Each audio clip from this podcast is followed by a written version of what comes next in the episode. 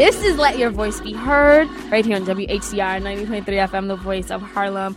That song makes me want to just drink and go What to a the freaking club rage, right, bro? and Yes. fist A pump rave. like all Fist night. pump. Oh yeah, fist. I fist pumped way too much on Friday, which is why Where'd you go mm-hmm. Friday? I was in Hell's Kitchen. Why Oh. did you not ask me to go? I, I was sat home drunk. on oh. Friday and watched Netflix by myself. I had a- Oh. I had a really bad weekend. I would have drank with you. So I went with my friend James, and we went. Where did we go? We went to Grill in the Hill on 140th Oh, nice. first, and then had a lot of drinks there. Then we went to my house, and then Marilyn was there with her friends, and they bought a big bottle of vodka and had lemonade. I'm like, oh, what's How did you end up in Hell's happen? Kitchen at some place charging twenty five dollars a drink? So first, we were like just drinking lots of like vodka with lemonade, so I couldn't taste the vodka, and listening to Juicy J. So then James is like, "Hey, this is a great bar in Hell's Kitchen. We should go." So then we caught a cab from my place to Hell's Kitchen. That's ridiculous. And there was a like a forty dollar cab No, ride. it was only like twenty two bucks, which isn't. Yeah, it's Hmm. Really? not. Yeah, it's it's not bad to travel from Harlem to Midtown on cab. you know who else traveled from Harlem to Midtown? The mother loving Pope. oh, that's Yes. very true. That is a good segue, right? That was a That good is- I'm segue. too Are you done with your about that. story? No, but I can finish it later, guys. I don't Aw. know. Yeah, but the the bill was 130 dollars, and I only had two beers and one shot. I'm not sure how that happened. That's called Hell's Kitchen. Yeah. Fancy Wow. hashtag fancy. Anyways, speaking of somebody who made Right. a trip from Harlem to Midtown, and well, actually more places than just that. Oh, yeah, definitely. Um, you know, the Pope was here in New York City this week, Oh, and yeah. um, that's really the biggest news story. He was also in D.C. And uh, then he went. Today he's in Philly at a prison. Right. So he started off, he landed, um, and he started off in Washington, D.C. He addressed the U.S. Joint Congress for the first time ever, which was a major highlight in Speaker John Boehner's career. And so then, big like, that he then retired. right, hours later, he was like, look, I'm just going to end on this high note. I'm he resigning. crying during the speech? Yeah, he cried during the speech. did he say he's usually He cried as Pope as the Pope was addressing um people on the um from from like this this um I don't want to say like this canopy. He was he was like behind him. He also cried then too. So he was very emotional, and I think he cried when he was telling everyone that he was resigning on October 30th. Um, sorry, I didn't mean to giggle when I said that, but so yeah, um, the Pope. I mean. I have just been so in awe with the Pope. I mean, he addressed so many crucial I- issues. He talked about climate change. He talked about sexual abuse going on in the Catholic Church. He talked about poverty. He actually even met with some of the s- rape survivors or, or sexually assaulted survivors. Um, he talked about um, income inequality, capitalism, everything that us liberals, progressives, um, are just like always pushing for and advocating for. And then finally, we have the the Pope, who is a non-polarizing figure. He's a Oh, he's religious pretty leader. polarizing, but just in the way that we Religious like. leader, right? Well, the Listen, thing, he dined with homeless people instead of with politicians. right? He was like, you know what? Forget you, upper class elitist. I'm gonna go Oh, talk and to he some talked about people. immigration. That's one Yeah. thing Yeah, that he was did. really He said important. follow the golden rule. That's Yeah. said. I remember that. That was and, pretty and awesome. he talked about how he's an immigrant himself and how we you know we are a nation of immigrants here and he's talking in front of he said that in front of the congress so you have republicans and democrats who just kept applauding him over and over again but i kept thinking in my mind how are these uh, conservative right wing Christian Republicans really dealing with the Pope right now because they're preaching, he was preaching everything that they're against. There are some on the far far right who have said he's the antichrist. no, I'm not joking. I'm not. No, I'm sure. I was in. Yeah, was no, in- that's true. I was in an event the other day, and the guy was like, "Francis is for F, the sixth letter in the alphabet. He's the antichrist, and he's he's what he's doing is bad. He's not good. He's a socialist. They really don't like him. No, they're just not actually Christian. Because here's the thing, right? the Somebody actually raised this on my on my page, and they were like, "Oh, you know, he went to Congress, he gave a speech, he didn't mention God, he didn't mention Jesus, he didn't pray. Who, you know, who's he representing?" Um, so, you know, obviously, this is a comment that a friend of mine made, but my friend basically said he talked about fighting against poverty and hunger. Um, he talked about, you know, making sure not to imitate um, hatred and violence. Uh, you know, he, uh, he basically said that we should restore hope to people. Um, and then my friend went on to say, he's like, you know, based on what the Pope said, it sounds to me like he's representing Jesus. Yeah, so like. Um, that must be very confusing to Christians who oppose everything J- Jesus supposedly stood for. So it's creating this interesting dynamic where he's really talking about like the tur- the church's teachings, um, you know, and like it's sort of some people are saying, oh, it's political, it's political, like I hate to say it, but Shepard Smith from Fox News had one of the best Yes. responses to that. And if we can find it, then maybe we'll play it on the outro when we're, you know, going into before we go into our next segment. But he said, like, the Pope's not being political. These are the things that the Pope actually believes based on the teachings that are written in the Bible and that it's not political and that the people on the right that are having a problem with it, maybe they need to really reread their Bible and really think about their own self and look inward as to their own Christianity and their own politics um, before they judge anybody else. That's absolutely true. And guys, if you're listening and you have a comment about Pope Francis, you want to call us up. The number is 212 650 6903. You can also tweet us at be heard underscore radio. Uh, no, Shepard was absolutely right. Like, I read prover- Proverbs all the time, and one of the overarching themes is poverty and, and being humble and, you know, n- making sure that there is equal uh, distribution of wealth. I mean, it doesn't say that in the Bible, in the Bible per se, but if you really take a hard look, that's what it's talking about. It's talking about, you know, living equally, living humbly, not living above your means. Well, I mean, I don't. I- you'll have to correct me if I'm wrong. I don't know a ton about the New Testament. and Most of what I know about is about the Old Testament because I'm Jewish, and the Old Testament is like you know the Hebrew version of that is the Torah. Right. But if I'm not mistaken, didn't Jesus tell people, you know, if you want to get into heaven, you have to give away like your worldly possessions and like shed the wealth and you know the like if you are super rich and wealthy and you care only about material things, like you won't get into heaven. Isn't that So- something like that? Jesus made an analogy and he said that it's harder for or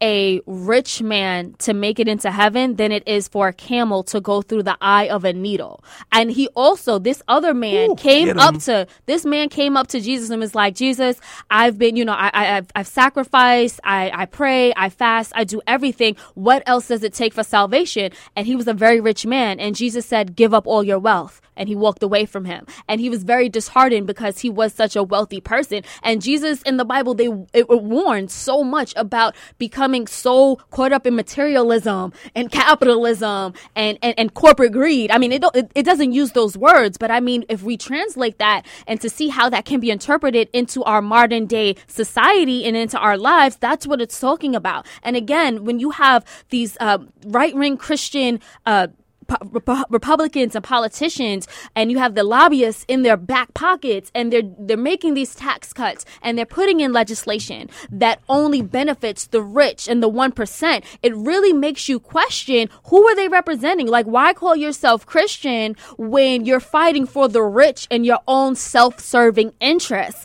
What about the people? And you, you know, and, and what about the Bible? And I was so happy that the Pope brought that message. You know, I just also wanted to put something out there just because I don't feel like we've said it and we should. So the Pope represents the, he's the head of the Catholic Church. Oh, yeah. He doesn't represent all Christians, just so that's clear. Because as, you know, many of our listeners probably know, we, there are many different sects of Christianity. There's Baptists, Evangelicals, Episcopalians, Methodists, Lutherans, Catholics, X, Y, Z. This list could go on and on and on and on. Um, and so the Pope really does just represent Catholics. However, the things that he are, is saying is broader than that because, you know, he is talking about Christianity as a whole, and that's, he's looking at the Bible. He's not just looking at teachings that were written f- specifically by Roman Catholic bishops that are only relative to the Roman Catholic Church. Stanley? Yeah, and, and as we gush over the Pope, there are a lot of people who are not happy with him and they're not as vocal. I read an article earlier today in the New York Times talking about one of the more conservative members of the Catholic Church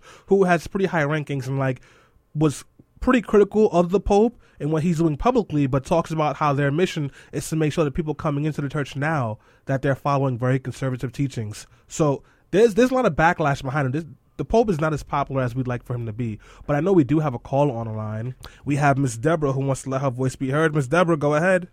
Hi guys, how are you? Morning. Morning. Afternoon. Listen, I just wanted to say I, I heard what you said, and, and, and I was taught all of that too. But you know, um, I like I like the Old Testament too. I find it much more interesting, and I also uh, think we should question things. I believe in Jesus, but I also know that the Bible was revised, and I think that when we read and look at words, we need to know what we're reading.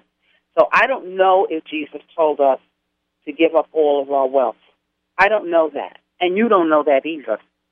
And King James was not a poor man, and he revised the Bible. So, you know, I'm just putting that out there. Now, as for, for, for Pope Francis, you know, it was nice that he was here. Uh, I, I heard about, you know, John Boehner crying. I didn't see it, but I heard that he was crying. And then I also heard him on another clip where he said that, you know, they asked him on 60 Minutes why he cried so much. And he said that when he saw, you know, the, the children in America, you know, like he wants them so much to have the American dream. Really? Oh. What children do you see that make you cry? White children. Um, thank One- you. Thank you so much for that, uh, Ms. Deborah. I would just like to clarify because, um, you know, in the New Testament where Jesus was, you know, talking about, you know, the wealth in particular, he wasn't saying that you can't live a life of, you know, of great means. I mean, the Bible says that Jesus gives us life and life more abundantly. Like he wants you to be happy. He doesn't want you to live paycheck to paycheck. That is not what Jesus um, was talking about. So I just wanted to clarify that when that rich man did come to Jesus, it was an example. Like Jesus just made an example of how people can get so attached to materialism and greed that it keeps them from having a strong moral character and even and even salvation and from God. And if you want to continue this theological conversation with Selena, you definitely can. You can you can tweet her, Ms. Selena Hill, and if, and she will have this Bible study class with you Yo. on the internet. It will be great. Selena knows the Bible like I know episodes of The Office. We have Brother Omar on the line now. Brother Omar, please turn down your radio and let your voice be heard. Okay, my brother, I know the drill, and thank you for this very interesting subject. We talk about the Pope Francis, and you know we we've seen this movie before around the world, and I think that he is a man of love. But you know, he didn't talk about the the we're talking about what he talked about, what but he did not talk about uh, women uh, be, becoming priests, which is a very very uh, uh, important subject for a lot of the females. Remember that women in the Catholic Church are not allowed; they're allowed to be sisters, but they're not allowed to join the priesthood. And then he tap danced around the abortion issue, and uh, he, he for me he's a great politician. I love I love him, but I I remember him coming up to St. Charles Borromeo Church here up in Harlem, and in my youth I used to be an altar boy there, and. uh there, there was always rumors about priests and and uh, not not young boys but young girls but uh, he mentioned about the the uh, the sexual uh, behavior of of these priests with uh, with the with the, with the young boys, and you know we just lost uh, uh, a Monsignor Harris who was at St. Charles on 141st Street. Uh, he was alleged to have relationships with young boys in the church, and now no one knows where he is. It's all on the internet. People are looking for him, and he was the highest ranking black. Uh, uh, a priest uh, or Monsignor in in the in, in the city of New York, if you can remember that case. So there's a lot of things that he tap danced around. I'll give him credit for going to the prisons and this, that, and the other. But he came here. Uh, thank God, because we didn't see all these cops up here in Harlem. They were all downtown looking after him. We had to pay. There was over eight thousand cops, twelve, uh, twelve hundred. Uh, uh, police cars guard him. Plus, he had his own army with him. Here, I'm in uh, Harlem with uh, uh, just my three amigos, me, myself, and I. So I, I want you to touch on some of the real issues that was not talked about. Oh yes, brother Omar, you are absolutely right. Thank you so much for bringing up those points because you're right.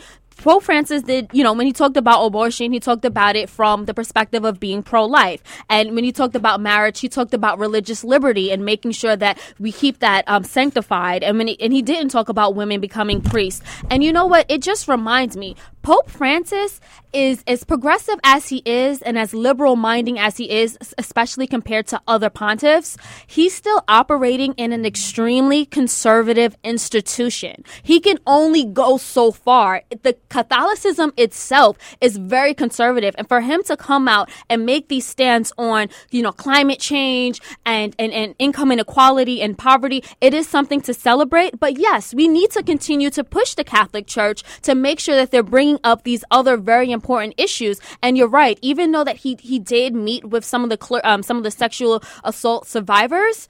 Um, it wasn't good enough because he talked about it in the perspective of it happening in the past and it is still going on right now. And he did say that there needs to be more oversight and he's absolutely right, but we need to continue to push these issues to the forefront.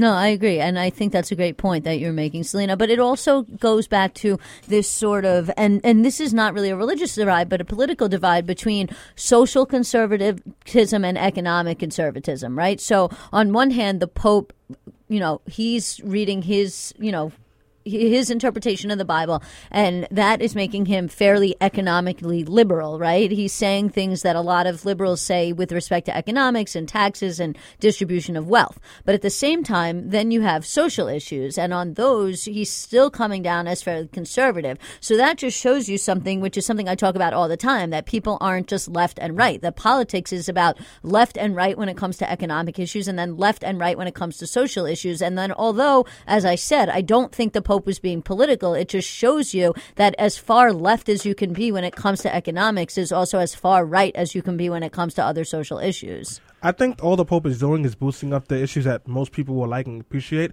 And this is what he said he was going to do when he first became the Pope to begin with. The Catholic Church is not going to change their stance on abortion. The Catholic Church is more than likely not going to change their stance on P- LGBT people. And that's they don't necessarily have to. This is what they believe. I don't I don't agree with a lot of things that people believe, but it is their right. That is their church. These are the principles they have had for over 2000 years. Are you really telling me because we don't like it that we should have to force them to change? No. Just like they cannot force us to change who we are and what we believe in, we can't do that for them. I'm just happy that this pope instead of harping on things that are problematic is actually putting a spotlight on important issues.